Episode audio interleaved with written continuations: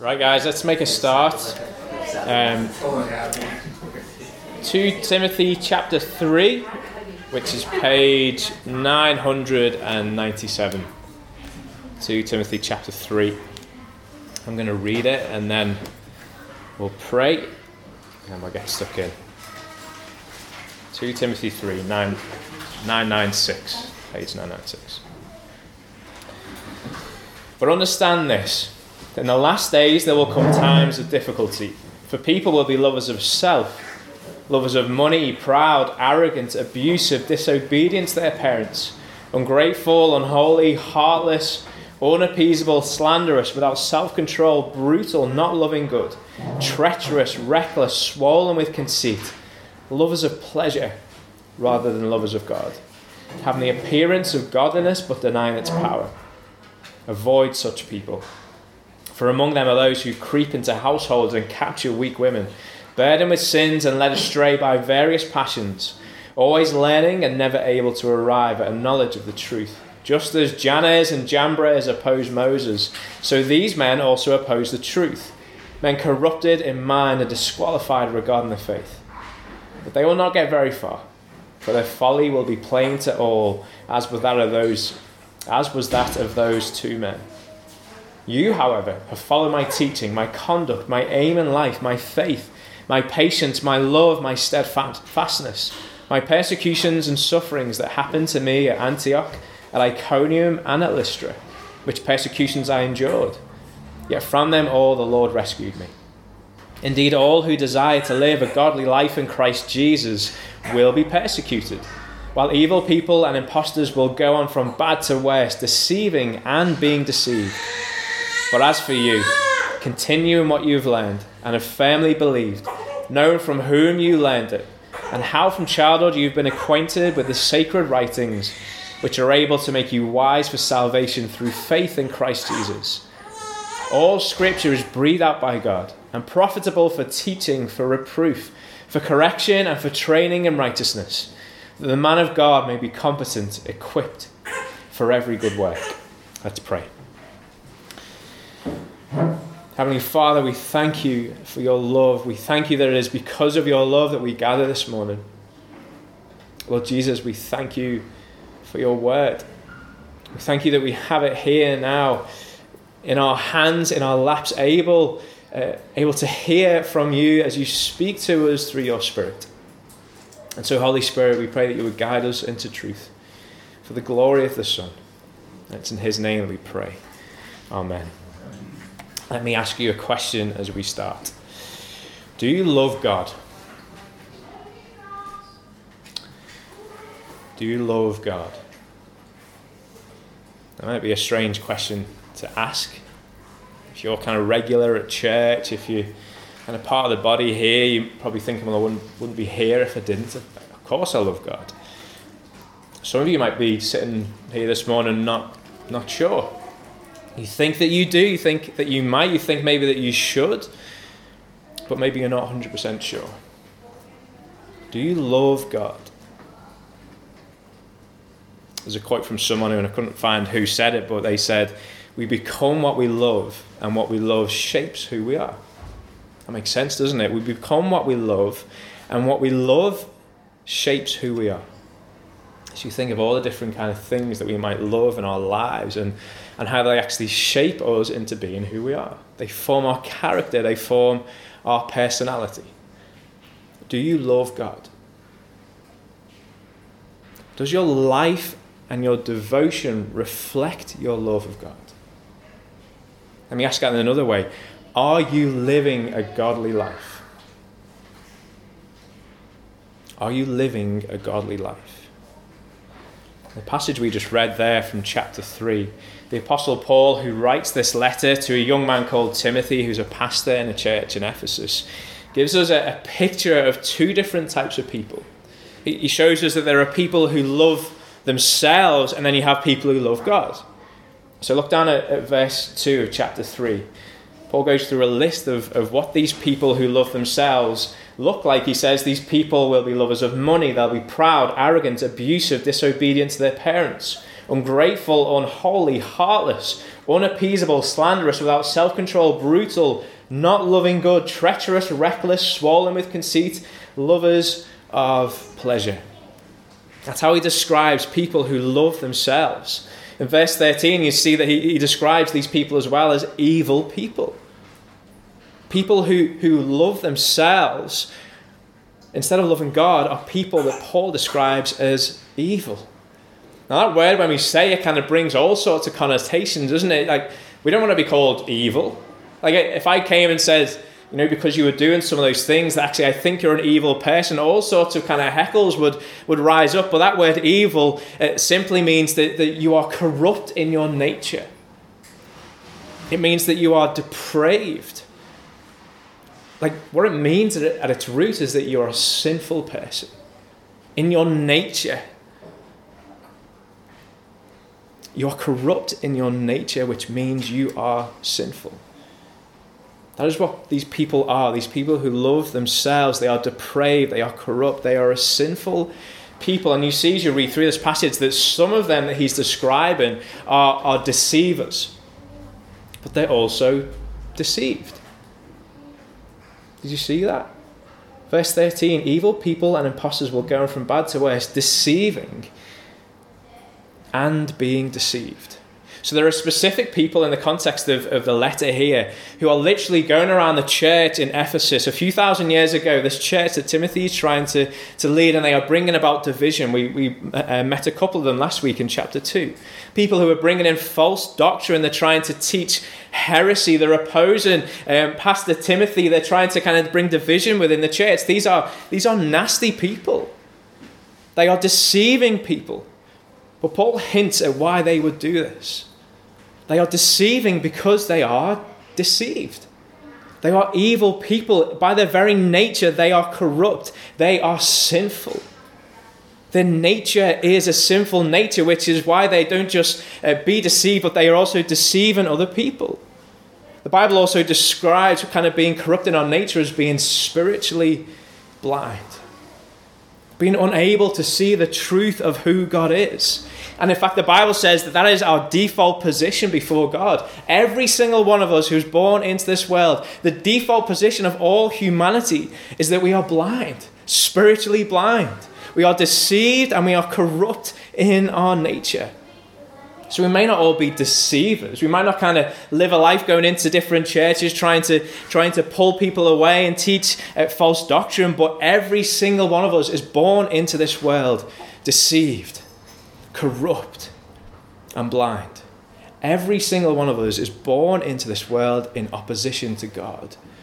That is our spiritual condition, folks. We are sinful, we are deceived, and we are spiritually blind. And it's not like we can undo our kind of blindness. It's not like we can undo our, our being deceived. This isn't kind of an academic exercise where we can kind of pull a book from the library of how to how to get rid of our spiritual blindness or how to be undeceived. This isn't like a, physical endeavor where if we just kind of work at this and just really kind of work hard, we can we can undeceive ourselves. That's not possible. It takes God to remove our spiritual blindness because He is the one who created us. It takes God to change our, our corrupt nature because He is the one who created us. It takes God to do a work to, to remove the deception that we sit under. A deception that we are somehow able to save ourselves. A deception that we are somehow able to, to find life in all of its meaning. A deception that we are able to kind of enjoy all the good gifts of God without Him. We are being deceived. It takes God to remove that deception, that blindness, that sinful nature from us, which is exactly what He does for those who are His. That is exactly what He does to you. If you're sitting here this morning and you know that you are a sinner who's been saved by the grace of God, that is exactly what God has done. He has changed your nature. Your default nature coming into this world is being opposed to God. And Jesus, through his perfect life, his death, his cruel death on a cross, he takes on your corrupt nature and he gives you his perfection. That is what happens on the cross. The great exchange, Martin Luther calls it, and we kind of think of Luther this week as we think of the, uh, the anniversary of the Reformation. He calls it a great exchange that, that Jesus takes all of our sinfulness, and in exchange, we get all of his righteousness. He takes our default nature, which is to be opposed to God, he takes that away and replaces it with his perfection. And if that is you this morning, you need to know that you didn't do that. You didn't kind of muster up that belief. You didn't muster up that strength to be able to, to change your nature. God did that. Left to your own devices, you would stand in opposition to God. Left to your own devices, you would stay in your nature, your sinful nature, your spiritual blindness, your deception, heading towards punishment and eternal death. That is the inevitable destination of all of those who oppose God. If you love God this morning, folks, if your answer to my question a few minutes ago was yes, I do, I love Him. If you love God, then that is a work of God. God poured His love into you, which has enabled you to love Him. God did that work. But it's not enough just to say, Yes, I love Him. It's not even enough just to live in ways which show that we love Him. Paul says in chapter 3 here that the days that we live in now are full of people who have an outward appearance of godliness, an outward appearance of living a godly life or living a life in devotion to God. He says, that, he says the world is full of these people. Look at verse 5. He lists out all of the qualifications, all of the markers of those who live for themselves, those who live in opposition to God. And he says these people have the appearance of godliness but deny its power. They deny its power. They don't actually have a genuine love for God at all. They don't have a genuine devotion to God. They may show it on the outside, but inwardly there is no evidence of the power of God transforming their hearts. They are still being deceived. That's my story as a young man I had the outward appearance of godliness.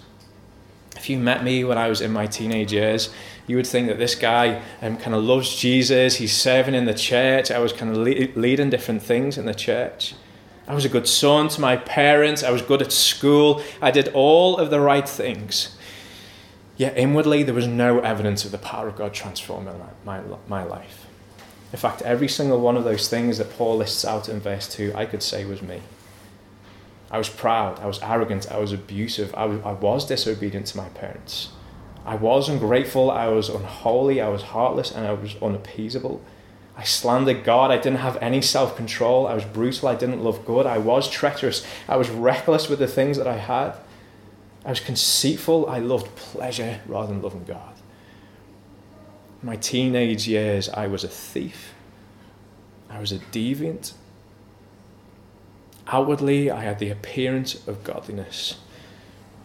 Inwardly, my heart was corrupt. Paul gives us a picture of two people people who love themselves, and then people who love God. See, the list in verse 2 ends with a different type of person. Verse 5, having the appearance of godliness but denying its power. But before that, you see, you see that there are people who are lovers of God rather than lovers of pleasure. There are people who love themselves, and then there are people who are lovers of God.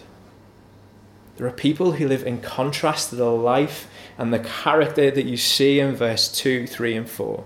There are people who do live lives which are godly lives.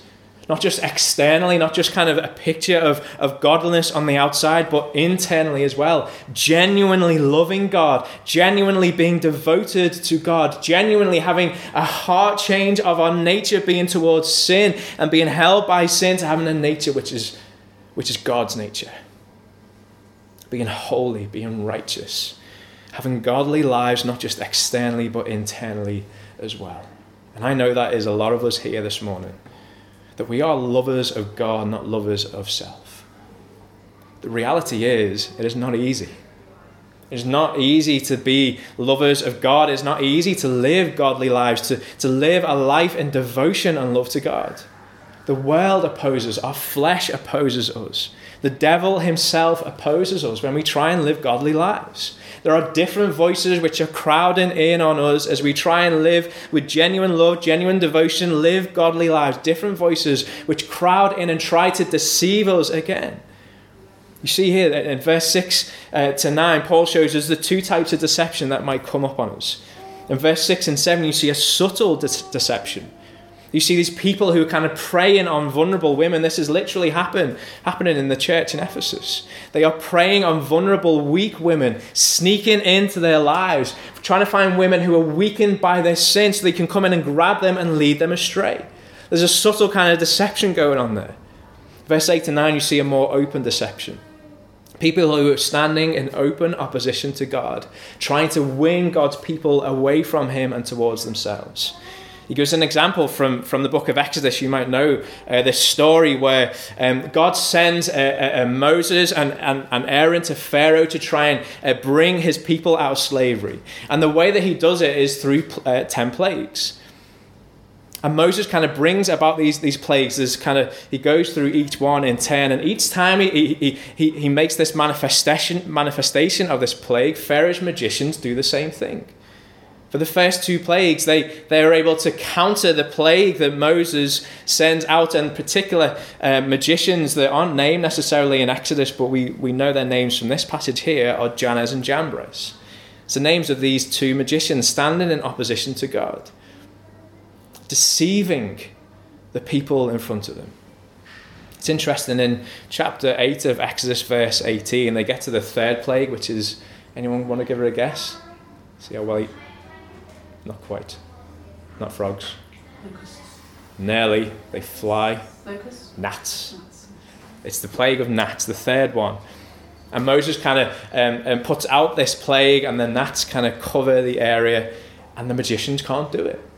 They try their best, but, but they ha- they're not powerful enough to, to do everything that God is doing. Actually, these people who are openly deceiving God may get so far, but they're no match for God. They're no match for God. You see that in the life of these two magicians. And, folks, it's no different today. That was thousands of years ago. It's no different today. There are people around about us, around about this church, around about our community, who will try and deceive us either subtly or even openly standing against God. And in fact, in verse 13, Paul says, evil people and impostors will go on from bad to worse. Actually, it's going to get worse. We need to know that we live in a world which is opposed to God. And year after year it was getting worse, but we also need to know that these people are no match for God. They're not as powerful as God. And in fact, Paul says one day that, that the deception will be revealed for everyone to see. They're no match for God, and their weakness will be revealed. But they will still work hard to deceive us and persuade us into ungodliness. So here's another question How do we live godly lives in a world that is opposed to us and is trying to deceive us? How do we live godly lives in a world that is opposed to us and trying to deceive us? Well, Paul gives us a clear answer. We abide in the truth. We abide in the truth. How do we live godly lives? Abide in the truth. Listen to, to verse 10 to 17. I'm going to read this whole section again. You, however, have followed my teaching, my conduct, my aim in life, my faith, my patience, my love, my steadfastness, my persecutions and sufferings that happened to me at Antioch, Iconium, and Lystra which persecutions I endured, yet from all of them the Lord rescued me. Indeed, all who desire to live a godly life in Christ Jesus will be persecuted, while evil people and impostors will go on from bad to worse, deceiving and being deceived. But as for you, continue in what you have learned, and have firmly believed, knowing from whom you learned it and how from childhood you have been acquainted with the sacred writings which are able to make you wise for salvation through faith in Christ Jesus. All scripture is breathed out by God, profitable for teaching, reproof, correction, and for training in righteousness, that the man of God may be competent, equipped for every good work.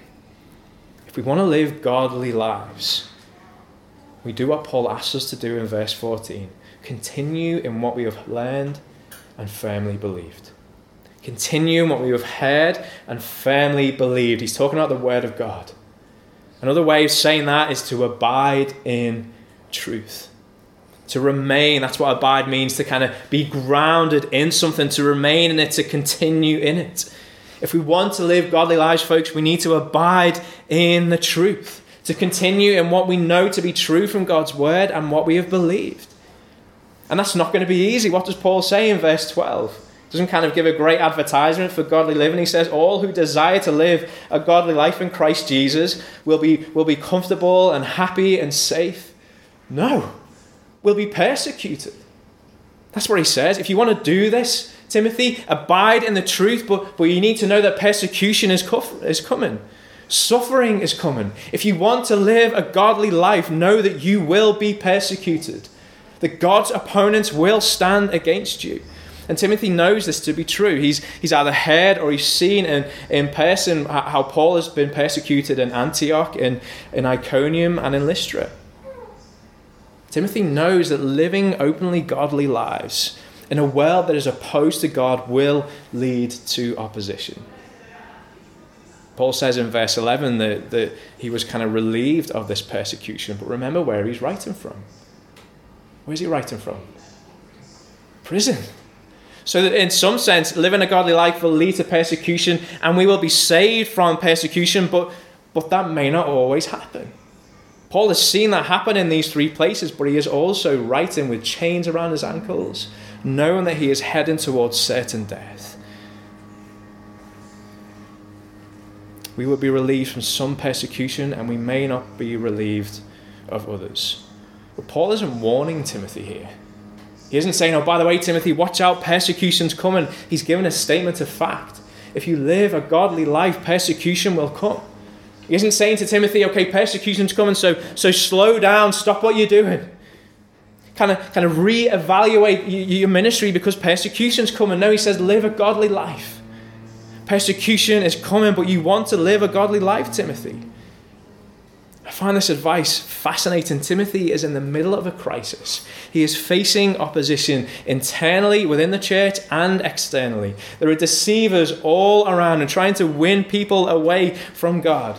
Literally, there are people going home to home looking for vulnerable women in the church trying to steal them away. Timothy is surrounded by ungodliness. And the Apostle Paul's counsel to him the most, the most effective way that Timothy can, can live in amongst all of that opposition is to live a godly life. To live a godly life that abides in truth.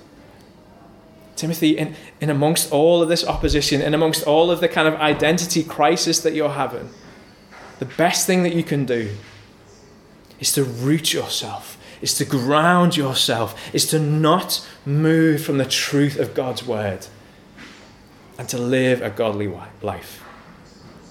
And here's why he gives six quick uh, reasons in, in the remaining verses there why, why that is good for him. Why it is good for Timothy to live a godly life which abides in the truth of God's word. Firstly, you see in, in verse 14, Paul calls him to, to remember. He says, he says um, continue what, in what you have learned and, and believed, abide in the truth, knowing from whom you learned it. He tells him to kind of think back, think of who, who gave you this truth, who passed this on to you. A great reason for, for abiding in the truth of God is because we're able to look at the lives of the people around us who are doing the very same thing. Timothy's able to look at his mother and his grandmother and see the fruit in their lives as they've abided in truth. Timothy's, Timothy's able to look at Paul and see the fruit of abiding in truth in Paul's life. And what does that look like? Verse 10. This is what it looks like for Paul to abide in truth and live in a godly way. He says that he has an aim in life. He has faith, he has patience, he has love, he has steadfastness. Timothy, look at those around you. Look at the fruitfulness in their lives as they abide in the truth. Next, next Timothy, see that the word of God, the truth of God, is the power, has the power to lead people to salvation. You see that in verse 15. He says it has the ability to make you wise for salvation. It is not that this book saves, but it leads us to see that we need a Savior. It has such power to, to kind of expose the inner workings of our heart and point us towards our desperate need for Christ Jesus. So, Timothy, abide in truth so you can lead others towards salvation. Next, you see in verse 16, these are the very words of God. He says it is breathed out by God. All scripture, everything that we have here in front of us, is breathed out by God. It is inspired by God. These words that we have, that we have read and we have sung uh, this morning are the very words of God. That is a reason in and of itself to want to abide in truth, to continue in truth. That we have in front of us the very words of God. Just, just think about that. God, who is infinitely more powerful than anything we will ever know, has spoken, and we have his words right here. And he is speaking not just kind of into thin air, but he is speaking to you. Why wouldn't you want to abide in that? Next, you see in verse 16, a, a, good reason to abide in truth is that it is profitable for us. He says that um, all scripture is God breathed and is profitable for teaching, reproof, correction, and training in righteousness. So, teaching and, and reproof, he kind of sets these, these um, uh, uh, ways that it is profitable into two sections teaching and reproof first. So the Word of God is able to teach us about God, is able to teach us about ourselves, and is able to reproof us. That word means rebuke. Paul's talking about doctrine here. The Word of God is able to show us good doctrine. We're able to be taught good doctrine. Next, you see that it's good for us for correction and training in righteousness. Paul's talking about our life here. It's able to kind of correct us when we're veering off a path and heading towards error and it's able to train us, make us more like Christ. It is profitable for us for good doctrine and for life. Verse 17, you see that it's good for us because by it we are equipped. It doesn't just train us to be better people. The Word of God, as it, as it kind of trained God's people, knows that, that we have a job to do. We're not just kind of saints who will just endure this course until the end. We, we've been talking about this week after week. We are ambassadors for Christ. We are ministers of reconciliation. We are priests in a holy kingdom. And the Word of God is able to equip us towards that end. And here's the final reason why it is good to be people who live godly lives that abide in the truth. You see this actually at the front end of the chapter in verse 4. Because we love God. That is why we abide in truth. That is why we continue in truth. That is why we root ourselves in God's word, because we love Him. Think about it. I asked you right at the start do you love God? If you love someone, you will listen to them, right? So you think about the people in your life that you love. I think about Elizabeth, my wife. If I didn't listen to her, that wouldn't show that I loved her. I think about my kids who I love dearly. If I kind of came home from work and they were talking to me and I just kind of came in with my fingers in my ears, which sometimes maybe I do without without them seeing, uh, just because they talk all the time. But if I did that all the time, would that show that I'm loving towards them? You guys, I love you dearly. I spent time with some of you this week. Would it be loving towards you if I sat there and just kind of played on my phone or kind of just wandered around, not listening to you? No. I love you, and so I will sit down and listen to you. I love my wife, so I will sit down and listen to. I love my kids, and so I will sit and listen to. I love my God, and so I want to listen to Him. Don't you? If we love Him, we will listen to Him. Paul gives us so many reasons why we should be people who want to live godly lives that abide in the truth. So, what does that look like? What does it look like to abide in truth? Well, firstly, you see in verse 5, it looks like avoiding spending time with deceit. Avoiding spending time with deceit. He says in verse 5 there are people who have the appearance of godliness, but denying its power. Avoid such people. Keep away from such people. Jesus gives an analogy in the Gospels about our life being like a house and he says, before, before you are saved, before you, you are God's people, your life is possessed by the enemies of God. And then when God comes in, he takes over what he calls the strong man, and he possesses your life. He possesses your house. When God comes in, God who is truth, comes and takes over your life. And he pushes out the enemies of God. If you kind of continue that analogy of our life being a house and God being in and about our house, pushing out the enemies of God, how reckless would it be for us in a life full of deceit, in a life of those who are coming in subtly and openly to deceive us? How reckless would it be for us to throw the windows of that house open or leave the front door of that house open to let anyone in? How reckless would that be? Folks, we need to discern what we are letting into our lives. We, we are temples of the Holy Spirit, but that doesn't mean that we can kind of leave, leave, leave windows open and leave doors open and let anyone and all sorts of things come in and tell us everything that they want us to tell them. We need to discern what we are letting into our life. Let me give you an example of what this looks like. When Elizabeth and I got married, Elizabeth loved ladies' magazines. And um, magazines like, so like, the, like um, uh, uh, Cosmopolitan and that's kind of I can't remember anymore. But magazines like that, if you're a lady, you might know what what sorts of magazines they are. But these were kind of gossip magazines. So if you wanted to know what the latest kind of um, uh, gossip was going on about these two celebs, then then you picked up one of these magazines and you would read it. And Elizabeth loved these magazines. And she read a book by a, mission, a missionary called um, Isobel Kuhn, which really convicted her heart. That actually, gossip is not a godly thing. That is not a character that we want to bear as God's children. And so she stopped uh, getting these magazines, cleared all the magazines that she had, removed this voice speaking into her life, which was deceiving her, telling her lies, feeding her lies about who she was and the particular image that she had to have as a woman, the way that she needed to conduct herself as a woman, the way that all these people were getting it wrong around her or getting it right.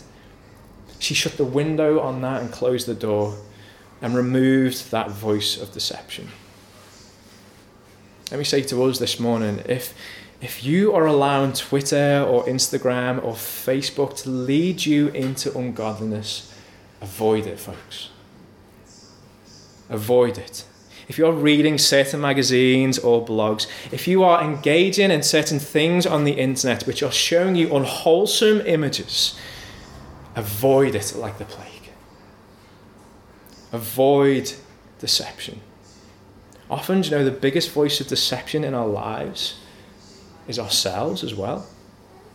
Is our flesh kind of speaking to us, telling us lies, telling us to kind of be, be judgmental towards this person or this type of person, or con- to, to condone this type of behavior that maybe we see in our life that we know by God's word is incorrect, but our flesh rises up and whispers in our ear deceptive, convincing words that, that it's okay just one more time. Avoid deception. Avoid the charm of deceit that comes as our flesh rises up and whispers sweet nothings into our ears. We avoid deception by being grounded in God's word. We avoid deception, folks, by being in community with one another. Avoid spending time with deceit. Next, it looks like saturating our life with truth. Saturating our life with truth. Let me just read that key verse again in verse 14. As for you, continue in what you have learned and have firmly believed. Abide in truth. Remain in truth. Continue in truth. That word abide is a, is a, is a, a, word that has a kind of constant action. It isn't something that we kind of step into one day and then step, step into the next. This is something which is a constant in our life, something that we remain in. Paul is saying, don't depart from the truth of God. Remain in the truth of God. Listen to this from Hebrews chapter 2, verse 1. I'll just read it. Don't worry about turning to it, but it has the same kind of message that Paul is trying to say. Therefore, we must pay close attention to what we have heard, lest we drift away from it. Pay close attention to what we have heard, lest we drift away from it. Remain in God's word, abide in God's word, so that we don't drift away from God. The picture there is that life is a river, and the Christian life is, is, is a life where we are swimming upstream. We are swimming against the tide. As sin and Satan and our flesh are trying to push us downstream, we swim against it. And the writer of the Hebrews is saying if we do not think back, if we do not remember, if we do not abide and remain in the truth of God, we will drift downstream. with the world, with the flesh, and the devil. Saturate your life with truth. Because if we don't, we will drift away from God into further deceit. Therefore, abide in truth. Because if we don't, we cannot live godly lives. You think about what we celebrated this week on Thursday evening. Most of us celebrated the Reformation. Some of you evil, wicked people had pumpkins and celebrated Halloween. We'll pray for you. Um, but on, on Thursday, we celebrated 502 years of the Reformation. And what was the kind of key defining thing about the Reformation 500 years ago? This. This is what they were fighting for. Countless men and women who literally gave their lives so that we can have this in our hands who were martyred so that we can have this in our hands. And, and we have, some of us have two copies of this in our laps this morning. Do you know there are 1.5 billion people in the world today who do not have this in their own language? And we are sitting here this morning with multiple copies. Look at what is in our hands, folks the very words of God. Speaking truth into our lives. Are you listening to Him? If you love him, you will listen to him. And you will prioritize his voice in your life over every other voice. And yes, we are struggling in a world that opposes us. Yes, we are swimming against the tide. But stop making excuses. Here, let me give you nine very, very, very quick practical ways that we can saturate our life with truth. Number one, put your phone away. Number two, maybe get a new Bible. Maybe that is what you need just to, to, just to kind of refresh your walk with God. Get a new Bible. Get one of the, the kind of devotional Bibles that we've got here. If you can't afford one, I will buy you one. I would love to buy you one. Get a new Bible that you can kind of write in, that you can scribble in, that you can underline, that you can highlight. Number three, schedule your time. Schedule time when you can literally sit down and saturate your life with God's truth. Make this something regular. Make it something that is at the same time every day if you can. And you might think, oh, I can't do that. I've got so many other things to do. Yes, you can. You, you, you schedule so many other things in your life. You schedule brushing your teeth. You schedule going to bed. You schedule watching the bake off. You schedule watching footy, whatever it is. Schedule time with God when you can listen to Him. Number four, maybe do it in the same place.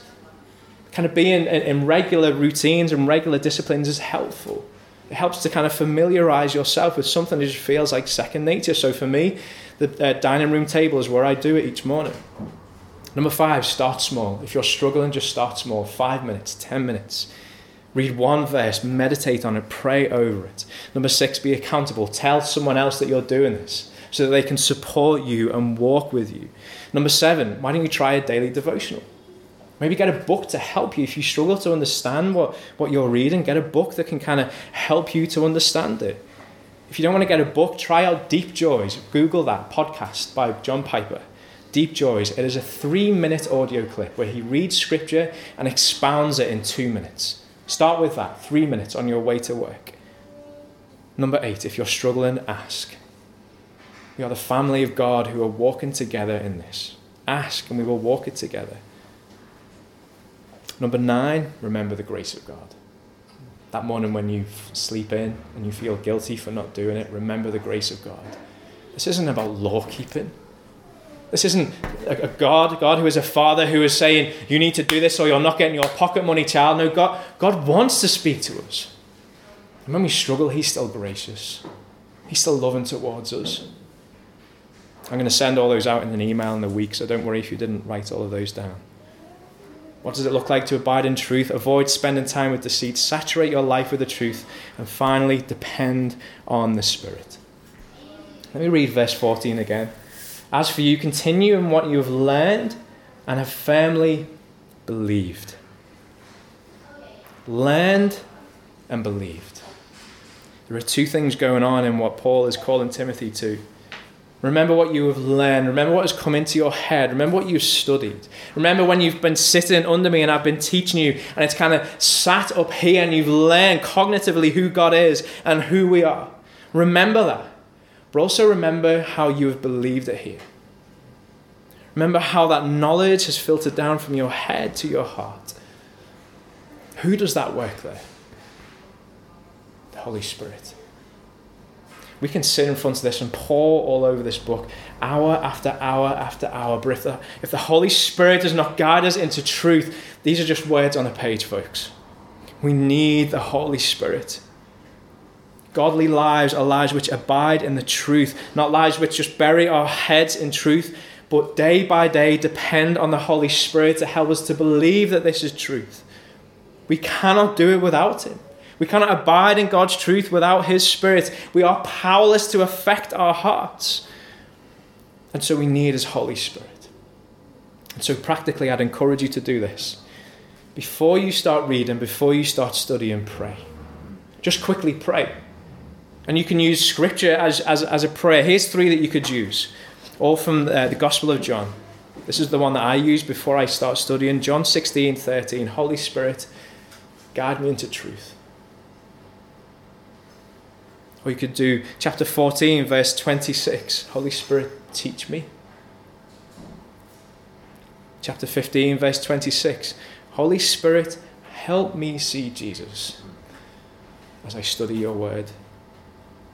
Maybe chapter 16, verse 14. Holy Spirit, glorify Jesus. Simple prayer that shows a wholehearted dependence on the Spirit to do a work in our heart to take truth from our head. What does it look like to abide in truth? Avoid spending time with deceit. Saturate your life with the truth. And depend on the Holy Spirit. Do you love God? If you're here this morning and you are not a believer, you're sitting in spiritual blindness. God and God alone is the only one who is able to remove that, to change your sinful nature, and to help you to answer that question yes, I do. If you do love God, let me ask you this Does your life and devotion reflect your love for Him? Are you living a godly life? If you love Him, would you pray with me now that we would do that? That we would live a godly life by abiding in His truth. And we would be able to discern deceit. We would be able to saturate our lives with His truth. And we would be able to live lives which are fully dependent on His Spirit. Let's pray. Heavenly Father, we, we confess before you that without you doing a work in our hearts, we are sinners who are corrupt in our nature, destined for hell, destined for an eternity without you, destined to never know the fullness of your love being poured into our hearts. And so, if there is unbelief here this morning, I ask that by your Spirit you would save that you would remove the spiritual blindness, that you would grant faith to believe that you are who you are, that you would change the nature of those who are opposed to you to being a nature which is for you. Would you pour your love into the hearts of those who don't know you in this place and across this community? Father, for those of us who do love you, we ask for your help. Thank you that you've already promised it for us, that you've given us your word, you've given us your spirit, and you've given us one another. Help us not to miss what is in front of us. We thank you that you showered us in these good gifts. Help us not to neglect your word. Help us, if we truly love you, to listen to you, not to push you out and to replace your voice of, of truth and power and love and mercy and grace with deceitful voices. Help us by your Holy Spirit to discern deceit to keep the, the doors and the windows of our, of our life locked firmly shut. Help us to be bold and courageous in pushing these things out of our life if they are there. And help us by your Spirit to prioritize our communion with you. Help us to abide in your truth, to remain in your truth, to continue in your truth, never to depart from it. And Jesus, as we ask these things, we thank you that because of your life, your death, your resurrection, and ascension, that we know what it is to we know what it is to receive grace. That you in, in and of yourself are the fullness of grace. And we thank you that when we fail and when we struggle and when we prioritize other things, you don't look at us any different. Your grace remains. But we ask for your help, Holy Spirit. Fill us, equip us, lead us, teach us. Help us to walk in disciplines, not that we would just fill our heads with knowledge,